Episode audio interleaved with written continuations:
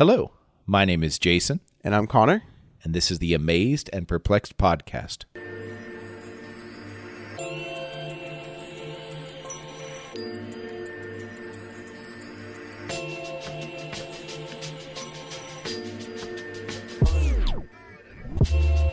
Today's passage is found in John chapter 5, starting in verse 16. It says this So, because Jesus was doing these things on the Sabbath, the Jewish leaders began to persecute him.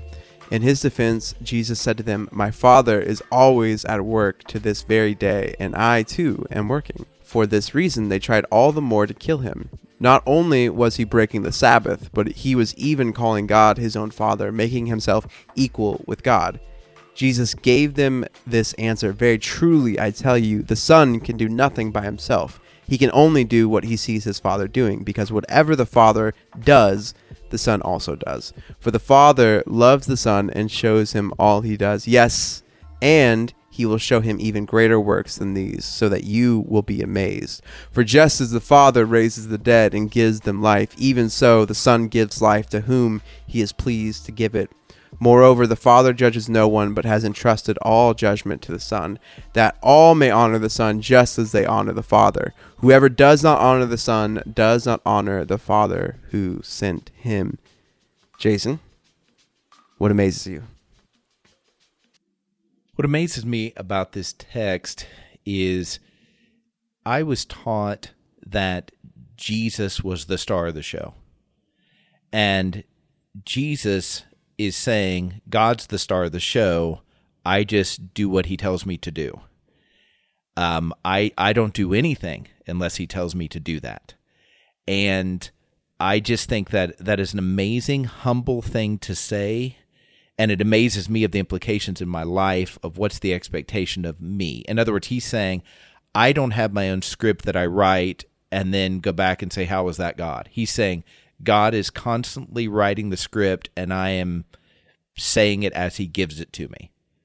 And that's that just amazes me because it reframes how I think about Jesus walking the earth. Yeah, no, that's that is that's a it's an incredibly helpful perspective. And I, th- the question that pops to my mind is if that's true about Jesus, right? If if that's the lens that he's viewing his walk here on earth, and how does that affect us and you know affect us as terms of leaders or terms of you know members of a church. Man what does that mean for us if this is if if jesus is saying he isn't the star of the show?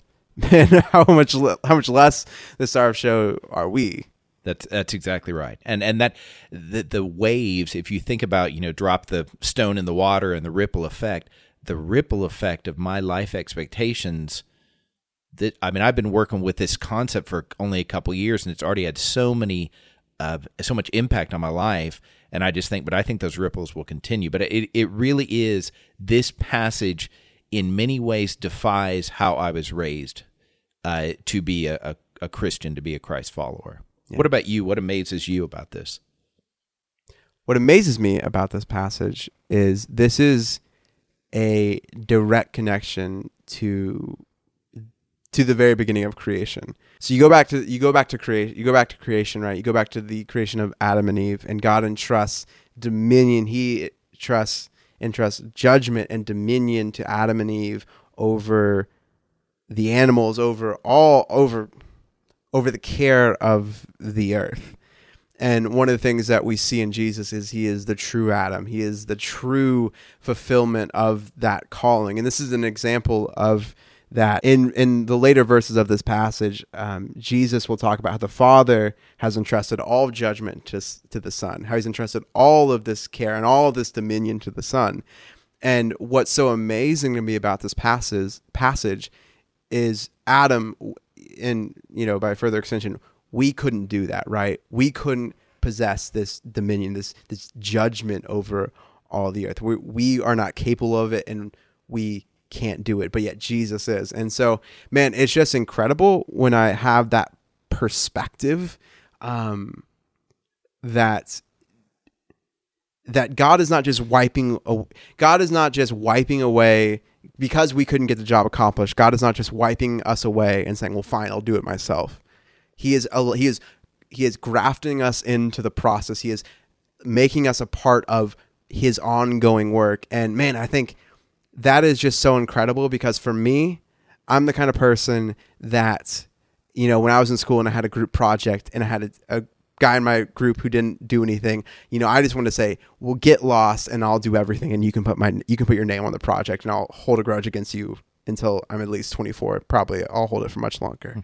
um, but what I love about what I love about God is He is not just abandoning that plan, and that's just amazing to me. He's not abandoning humanity, and He's not abandoning His original intent.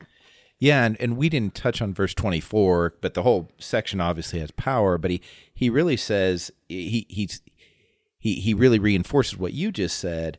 Um, that idea that if you hear and believe, and that believe is a constant, not just one time, but you're constantly saying, okay, I'm choosing to believe you, you've crossed over to death to where he is and in the same space as as he is.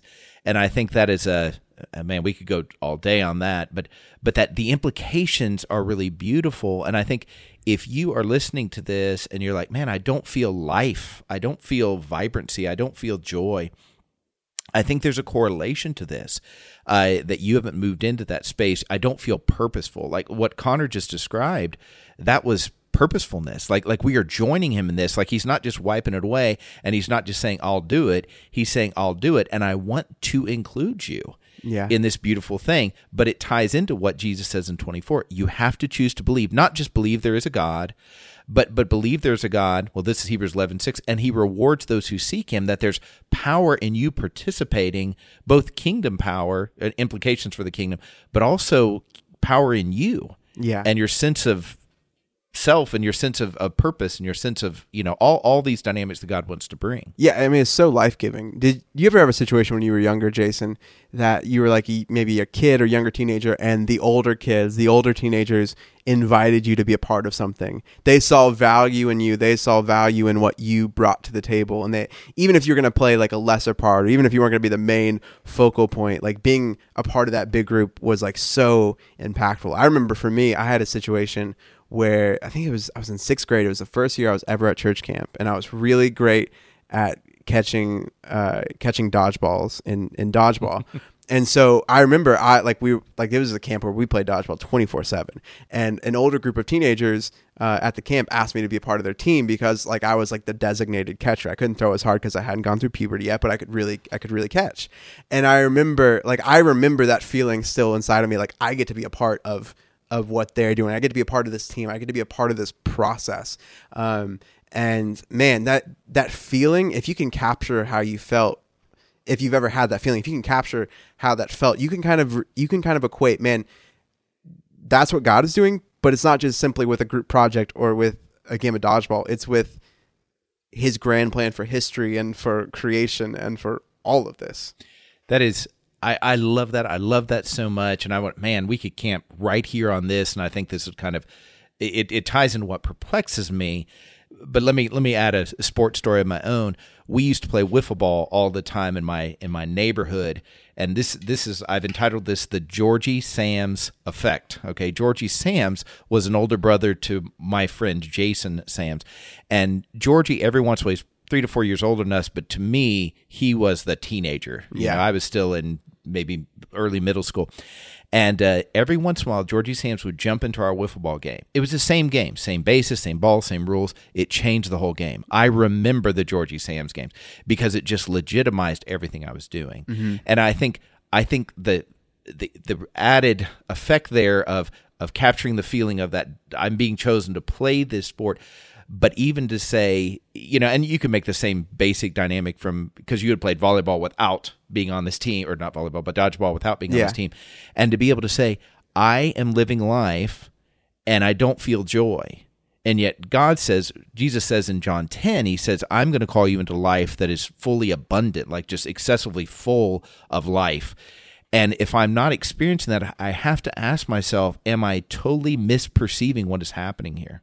Mm-hmm. And, and that leads to what perplexes me, if I may throw that in, is how we have made Jesus's identity and how to be like Jesus is to be sin free. That's always Jesus, you know, had all these things, but he never sinned, he never sinned, he never sinned, which is true. I want to be very clear. If Jesus did have sin, then his sacrifice wouldn't mean what it meant on Yeah. his sacrifice on the cross It's fascinating to me that Jesus never makes the appeal. Do you notice I'm sin free here? Of course I can speak because I'm sin free. He never says that. He never talks about himself being sin free as an appeal to follow him. It, so his mark, his the, what we want to replicate is not his sin freeness. Now, what I'm not saying is we need to to sin that grace may abound. You yeah. know, my answer would be the same as as Paul's is in Romans six. He's like, no, by by no means. But but the dynamic here that he calls us to again and again, including this passage, is do you understand what is special about me is I am fully dependent on God. I am the first human to walk this earth that is fully dependent on God. Nothing I say is said without him giving it to me. Nothing I do. Mm-hmm. It's his dependence that we can replicate. We always think, well, I want to be like Jesus, but I can't do miracles. Well, I want to be be like Jesus, but I but I can't be sin free. I just haven't ever got there, you know. Mm-hmm. Or even if I started, I have all the sin in the past. And Jesus never calls us to replicate that. He calls to replicate him depending on God. Now people say, well, wait a minute. Jesus said in the Sermon on the Mount, "Be holy, like like God." And the thing is, the whole thrust of the Sermon on the Mount is a realization you need a Savior. That's the whole thrust uh, of the Sermon on the Mount. So we've kind of taken that out of context and, and merged it. Jesus' appeal is Will you depend on God like I depend on God? And we've totally got it wrong. We have to reproduce God in order to be a Christian. We have to be perfect like God is, or at least present that facade and it robs us of the very life. And that's what perplexes me is is really it's not the text itself as much as the interpretation that we have put on it. So there's an interesting thing at play here with what you just said, Jason. For me in my own life, I think there there are basically two schools of thought, right? We come up with a whole bunch of systems for how we address different issues and how we think about different things. And then there's the other way of doing things, this other system of of leaning on God, trusting that He will give you the wisdom and the strength in a any individual particular moment, whatever the need may arise. So resting in His power rather than my own power in this other way of doing things. And there's a weird thing that in my mind, and maybe it's in your mind, maybe it's in listeners' minds. I don't know. Maybe I'm crazy. That at the same time, the trusting in God, trusting in His way and in His strength seems like the easier way because I don't have to construct all these other methodologies. It seems like the it's it's one or two things. It's it's very simple. But in a real sense, it's also a lot harder to do than drifting into just coming up with different categories to do things. And so my, my question my question is one, do you feel that? And and if if you do, how do you address that in your own heart, if that makes sense? Yeah, so a, a tremendous question. And I, so when when Jesus says this here about, you know, I don't have this pre-plan. Like I don't have okay, tomorrow we're going to Samaria and then I'll meet this woman and I'll do XYZ. I only do what God tells me to do. And we don't even know how did God tell you this a day ago, a week ago, within the moment? We don't know. But the key here is his responsibility was to trust God, not to figure out what he was going to say the next time. Okay, and I think we see that in Acts too, with with these non-Jesus people. They're Jesus people. You understand? People yes. that aren't Jesus walking with God's Spirit. We've lost that, and we've traded it. And here's the operative word for dependence on systems. Systems aren't sinful. Dependence on systems are sinful. Dependence on methodologies. Dependence on my church is sinful. And that's the trade-off here. Is Jesus isn't dependent on his ability to say smart things I better say a wise thing here. People will be reading this for years to come. You know, I mean, yeah. I better I better come across good here. He was dependent on God and he said wise things. He was dependent on God and he did not sin as a result. The reason I though want to move to systems is I I'm a human. I want things measurable, predictable, controllable. And as soon as you say I'm going to trust God, uh, what that means is I am actually submitting my power. I'm not getting rid of it. I'm I'm offering my power to God for him to use for his purposes in ways that I will not feel comfortable with almost every time. Jesus could have easily walked across the water and not shown himself to the apostles. You know, but he said, I'm going to take you, Peter, and all the other apostles vicariously through the process of having to make a choice. Will i will i believe you're jesus number one and you're walking on the water which nobody can? Like keep in mind in that context they're more ready to believe a ghost is there Yeah. than jesus is. And then second will you be willing to step out on the water? And trust me this is our everyday life. Everyday life we should be this is a step out on water day. We need to do that passage sometime. Yeah. but but because the dynamics are the same will you trust jesus more than you trust your system? Because the right system approach to walking on water is don't ever do it, mm-hmm. especially in a storm. And so, so let me give a specific. First of all, is that click? Is that answer your question? Yes, I that that does click in my mind. Okay, so let me give you an example. So I'm walking into a situation two weeks ago, but I need you to know this has happened to me for years and years. I'm walking into a situation, a tr- just a horrific death has happened. Okay, and I'm walking in and I'm talking to the parents of this man that has died, and I'm like, okay, what am I going to say? You know, and I just start putting it together. I'm like, okay, if they ask this, ask that, and then I realize really quickly, I don't know what I'm going to say. Hmm. I don't know what I'm going to say because I don't know what they need. I don't know what they're going to ask. As soon as I go in and say to myself, or say to myself, yeah, here's what they're going to ask, here's what they're going to need, I start to not listen to them. And I start to listen for the cues for my responses. Now, what happens is God brings to mind things I have said before, things I have studied before, things I have prepared before. So it's not like you have to forget everything you've ever learned. On the contrary, all of that is accessible to God. The key is am I dependent on my experience? Like I've talked to like I've talked to hundreds uh, not hundreds, but probably a hundred people ish of who are experiencing grieving. You know what I mean? And so I could easily say, well, here here's the top 10 things I say, so I'm just listening for the opportunity to plug those things in. The problem is that may even work in a conversation too, but eventually I will be answering questions they're not asking because I stop listening That's good. because I assume I know. And the way to not stop listening is you keep listening to God first, then you're able to listen to the person in front of you. That's good. I love what you said a little bit ago about listening. Am I listening for my cues or am I listening for God and this person in front of me? Man, that's that that is that is so good. Um, to to talk to like the core of of what you're saying, um, trusting and following the path of God, I think is is both. It's the most. It is what we were made to do, right? It's it's how God formed us to follow after it. It's it's the most natural path for us. And in some ways it's the easiest path because that's what we're supposed to be doing. That's the way we were that's what we were created for. But in reality it's also the hardest because it means not relying on your own understanding and not relying on your own strength. And i think this is the heart of amazed and perplexed right? Is man so much of the time like trusting in god it can be the most natural you know it, it just it makes complete sense and it's easy. And then there are times where it just it it seems ludicrous it seems unsafe it seems um, people will make fun of you for it. And I, and I think that dynamic that we're talking about i think this is why we do Amazing and perplexed. I think that this is the heart of of why we do this. And so i, I just love that. Um, so kind of shifting shifting gears into what um, shifting gears into what perplexes me so th- this passage starts off, um, and it says that Jesus is doing things on the Sabbath, and so the Jewish leaders began to persecute him for this. It will go on to say that um, they recognize what Jesus is saying, that he's equating himself with God. He's calling himself equal to God, which would be blasphemy in their in their minds, and for for most people, it, it would be it would be blasphemy what's really perplexing for me is in this moment, right? The Pharisees, they have the ability, the knowledge to interpret Jesus correctly and what he's saying, because Jesus is equating himself with God. He is, he is saying this is true about me. But they don't have the ability to interpret him correctly when he talks about the Sabbath, about what the true purpose of the Sabbath is, what what he has actually come to do. And so, man, it, it's just it, it's perplexing to me because I, I know it- it's true in my own life, but so many times I just look at people and they get halfway there, right? And they can't see the forest through the trees.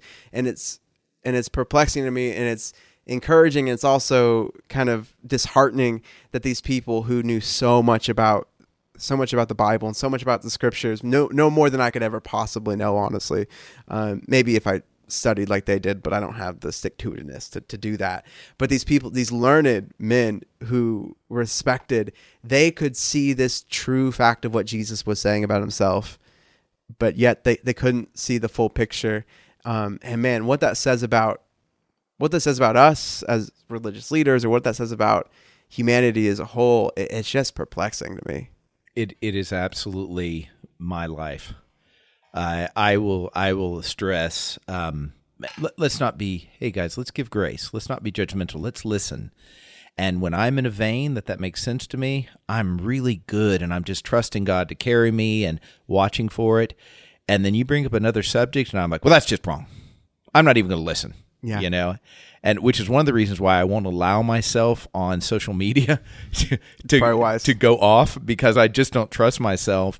Uh, because I'll just get I, I just will not participate in in heated discussions in the in those forums because I will eventually become what I hate.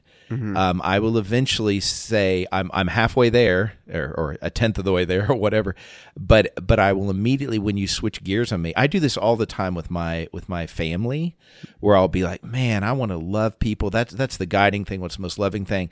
And then I'll come home and I'll feel en- entitled on one way. Matter of fact, I may serve and put away all the dishes and make dinner and you know clean up things and and everything. Um and then and I'll feel really selfless and I'm like man that was really the most loving thing. And then Heather will ask me to do something I don't want to do and it's like I'm entitled. Yeah. You know and so I'm such a hypocrite in that way. Oh, yeah. but but you're so right to I think it's good even to credit eh, that that just struck me as as new when you said do you see like in my mind do you see Jason that the Pharisees got some things right they're not just the bad guys they're not just wearing the black hats as it were you know they they are getting some things right they just refuse to be humble in the areas where they're not getting it right so I think this is the truth. The, the truth about the Pharisees that is, I, I think, has been really revolutionary in my life. It's like you said, like we talked about, um, we talked about in our questions and reflections episode about the woman caught in adultery. I don't think necessarily the Pharisees are the bad guys. I, I like as I've, I think maturity for me when I read scripture is recognizing that if I had been placed in the position of the Pharisees, if I had grown up like the Pharisees, there's a good chance I would have been I would have been a Pharisee. I would have been I would have been like them. It's the same thing when we look back, you know, in terms of um, psychologically, and we look back if we had grown up in Nazi Germany, you know, who would we have been? You know, for me, if I'm dropped back there now, there's a, there's a good chance that I, I would you know I would fight and I would I would fight oppression. But if I had grown up like them or I had grown up in their situations, there's a chance I would have committed horrible atrocities. And there's a recognition in me that that I'm capable of evil, that I'm capable of these things. And for me, maturity eh, in regards to the Pharisees is recognizing not only do I do the things that they do and talk like talk about the same things they talk about all the time, I could have literally been exactly them placed in Yeah. their situation. Yeah, I'm trying to draw to mind uh, the man that, um, man, I know this guy's name, and I'm just not drawing it right now. But he he was in a concentration camp, and he um, he survived, and he went to uh, Nuremberg, the trials, you know, and everything. And um, when the guy walked in, it was the highest ranking person that lived, you know, that, that was brought to trial. He was really shook, and it wasn't because of Oh, I know all the evil. It's the idea the guy looked just like him. Yeah. he looked normal, and in his mind, he had to look evil and just drip, exude, you know, just Mm-hmm. just pure awfulness. And I, and I think that humility is something. This is why we're called to humility in so many different ways, so many different times throughout the New Testament. Is just that realization that there truly is when we go to correct somebody our first thing is this in Matthew 7 is we need to recognize we are just as guilty, we are just as bad and pick a pick another aspect of life and they would be the ones coming to us. You mm-hmm. know, we have to own that first, embrace humility and then ask God how what's the most loving way. That's why when he says we remove the speck from the eye, you're not jabbing the eye. When you remove a speck from another human's eye, Yeah. you're being really super overly careful, you know, and that's a loving way to do that. And so if we would just being surgical. Exactly. I mean, and and very precision, and you're and you're listening for them. I mean, how cruel would it be if you're poking people down and they're saying "ow, ow, ow," and you're just ignoring them? You know what I mean? And that's certainly not the picture there in the text. That there's a gentleness uh, that's that's built in, you know, to the concept. Yeah, absolutely. I even wonder, you know, if podcasting technology would have been around 2000 years ago, I would bet, man, I would bet some podcasts by some Pharisees would just be, I bet it'd be utterly fascinating. I bet it'd be like incredibly interesting. Um, and would, we would gain a lot from it. And so I think this sort of dialogue, this, the challenging, the questioning, this is what the Pharisees did. This is what, this is what, this is what the religious leaders would have done in, in the Jewish religion at that time. And I think it's an important reminder, even for this exercise for us, even as we talk about humility and approaching it like this, um, it's very easy for us. It, it'd be very easy for us to slide over into militant, maybe militant humility. I don't know. Would mm-hmm. that would that be a bad thing if we hmm. if if we couldn't if we couldn't see other th- if we didn't see humility in something or we didn't see um, a particular aspect of humility, like a particular fruit of humility, if we didn't see that outwardly in something, would it be could we possibly miss a picture of something? I, I think it again this this goes back to the root of this of this text is once Jesus says, I am not speaking from my experience. Mm-hmm. I'm not speaking from my personality, my preferences. I only speak what God tells me to speak. That level of humility that level of teachability, constant just uh, teaching, teaching, teaching, learning, learning, learning. That is the model. That's what disciple means, a learner. And and I think that these are all tied in and the fact that we've separated those and we've made humility a factor that you do as a as a Christian versus that's who you are. That's good. It's not just a practice. Oh, I need to I need to apply humility here. No, I am humble because I have no, I don't deserve to be at the table. And God freely not just welcomes me, but keeps me there and nourishes me there and provides what I need there. And I think, I think this, if that were more baked in to this is what it means when I wake up in the morning and say, I'm, I'm a disciple. I'm with you, God. You've got this. Then immediately I'm humbled because his ways aren't my ways. I'll never master the material. And that's not even on the table the issue is, will I trust him? And see, what this goes back to something you said previously. At face value, you're like, trusting him is easy. You know what I mean? Having a thousand strategies for every situation, that would be so hard. The reason, though, we tend to lean towards the a thousand strategies is because if we, I'll, I'll say it this way, we hate looking foolish. I, I would even say, and this is a bold thing, many of us would rather say, I will never share Jesus with you rather than feel foolish. And and it's because and and he says in First Corinthians that chapter 1 he says look this is foolishness you know to to the people. This idea of I serve a, a, guy that died and was raised that's just foolishness to the minds of our our common culture. And it, well that's what I'm saying. It's foolish then. And it's just as foolish now and because of the victories that I think Satan has had in our culture, we kind of turn it in. So I'd rather have a strategy where I can predict a note than the risk of looking foolish. Because if I go into that couple that have lo- has lost their son and they say, So, Jason, what do you think? And I have no answer. Well, now I look foolish. And I will fear foolishness and then I will just gravitate to control and we have to be open to being perceived as foolish that to let, let me drill down with that to not having the answers to look stupid to look like i have nothing to offer here. Because that's where god comes through. Every big miracle especially in the old testament moses looked so foolish for taking his people out to a place they couldn't escape from. Joshua seems so foolish telling the people, let's going to march around. David seems so foolish charging out there. Esther seems so foolish approaching the king Xerxes. All of those look now see we see it through this lens of the outcome. We're like, oh, that was smart. But up to the point God intervened at their most helpless, foolish looking moment, it looked foolish. And we have been taught by churches don't look foolish, don't look stupid, have the answers, be prepared. And we raise up preachers like, I have converted a billion people and I always have the right answer to everything. And I'm like, that's why when we move in a situation where I'm just going to trust God, the devil hits us with, you're going to look foolish. And for many of us, it just shuts us down.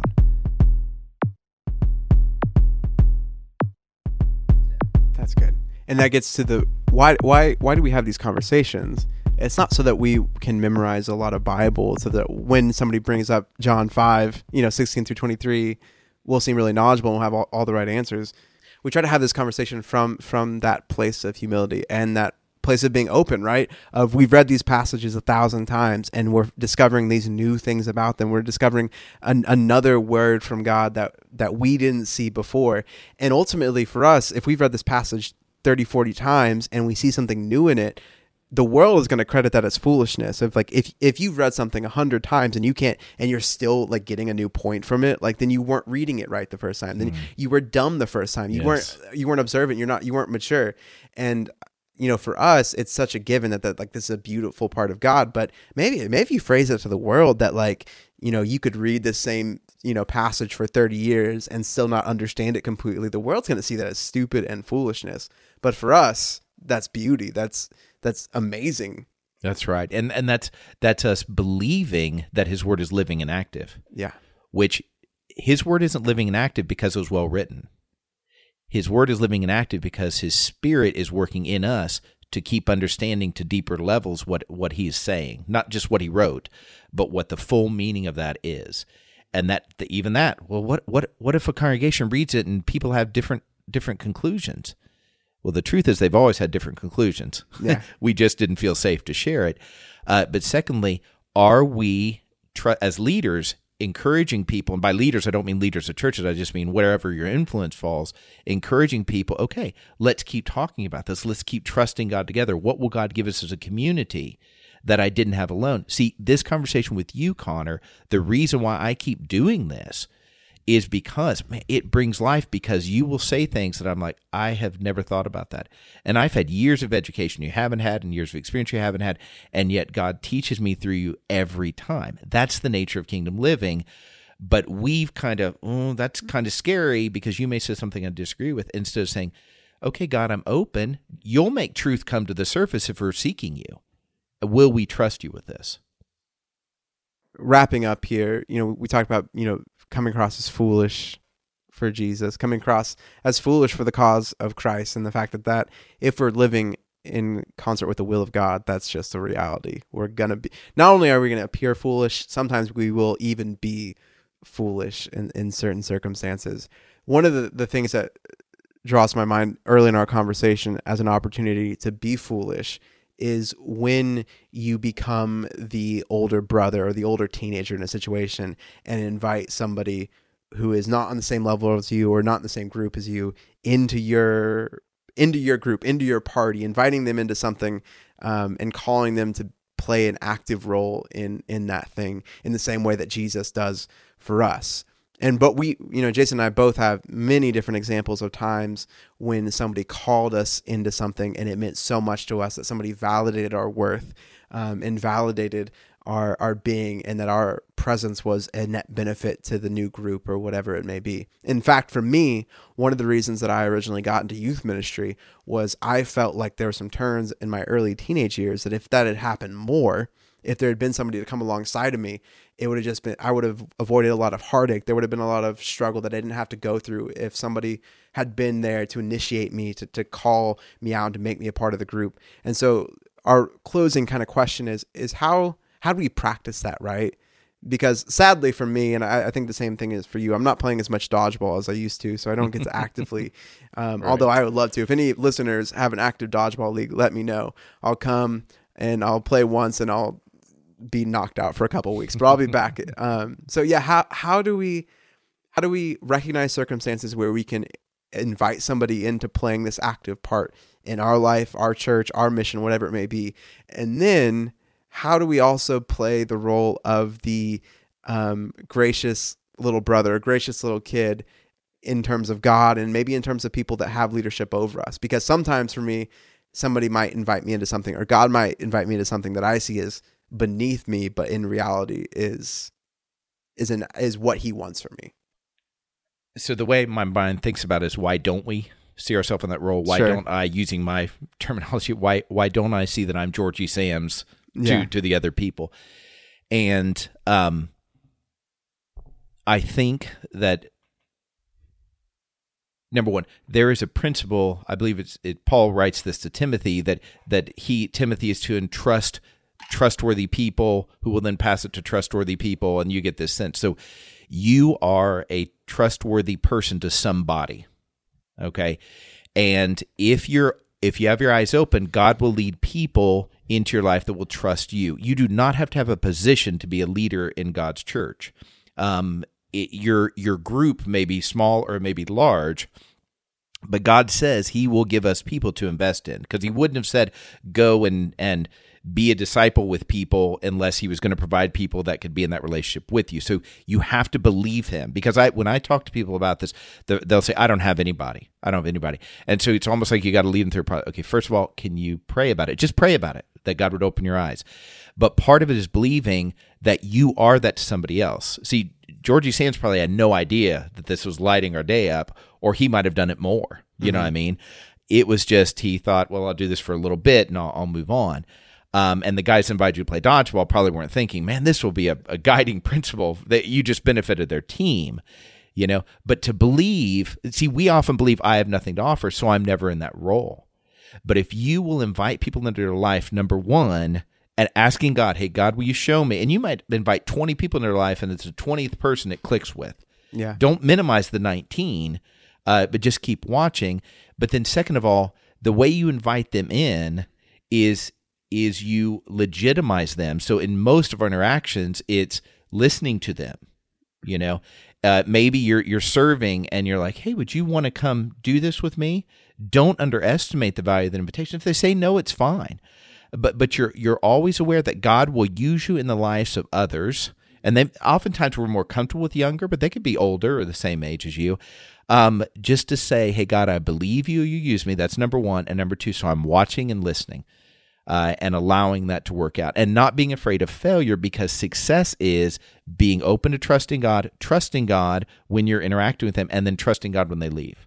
So even if it ends with them like, you're a dumb idiot and walk away, mm-hmm. you're like, I was being faithful.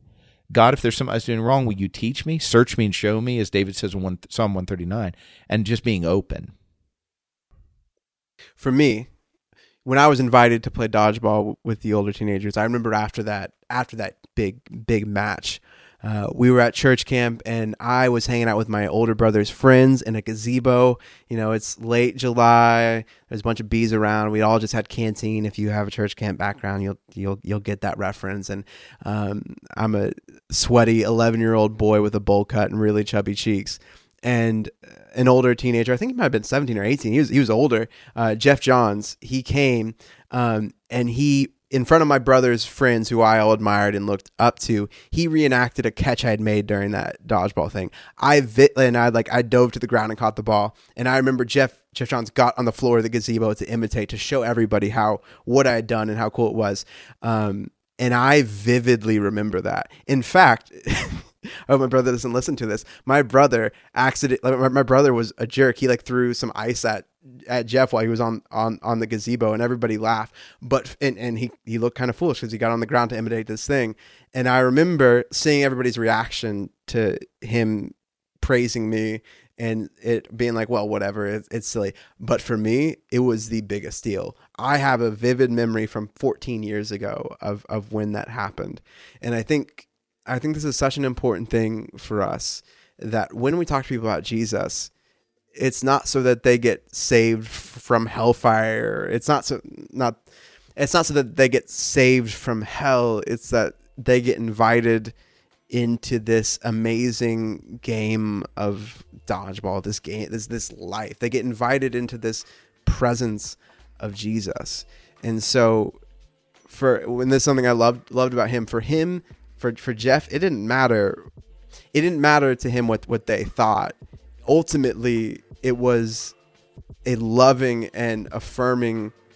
Ultimately, it, it was a benefit to me, and it's something that I'm sure nobody else remembers.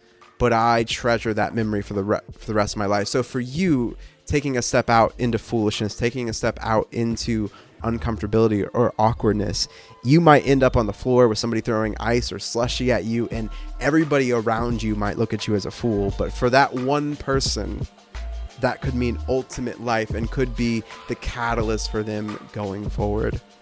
We thank you for listening to the Amazed and Perplexed podcast. Grace, peace, and love.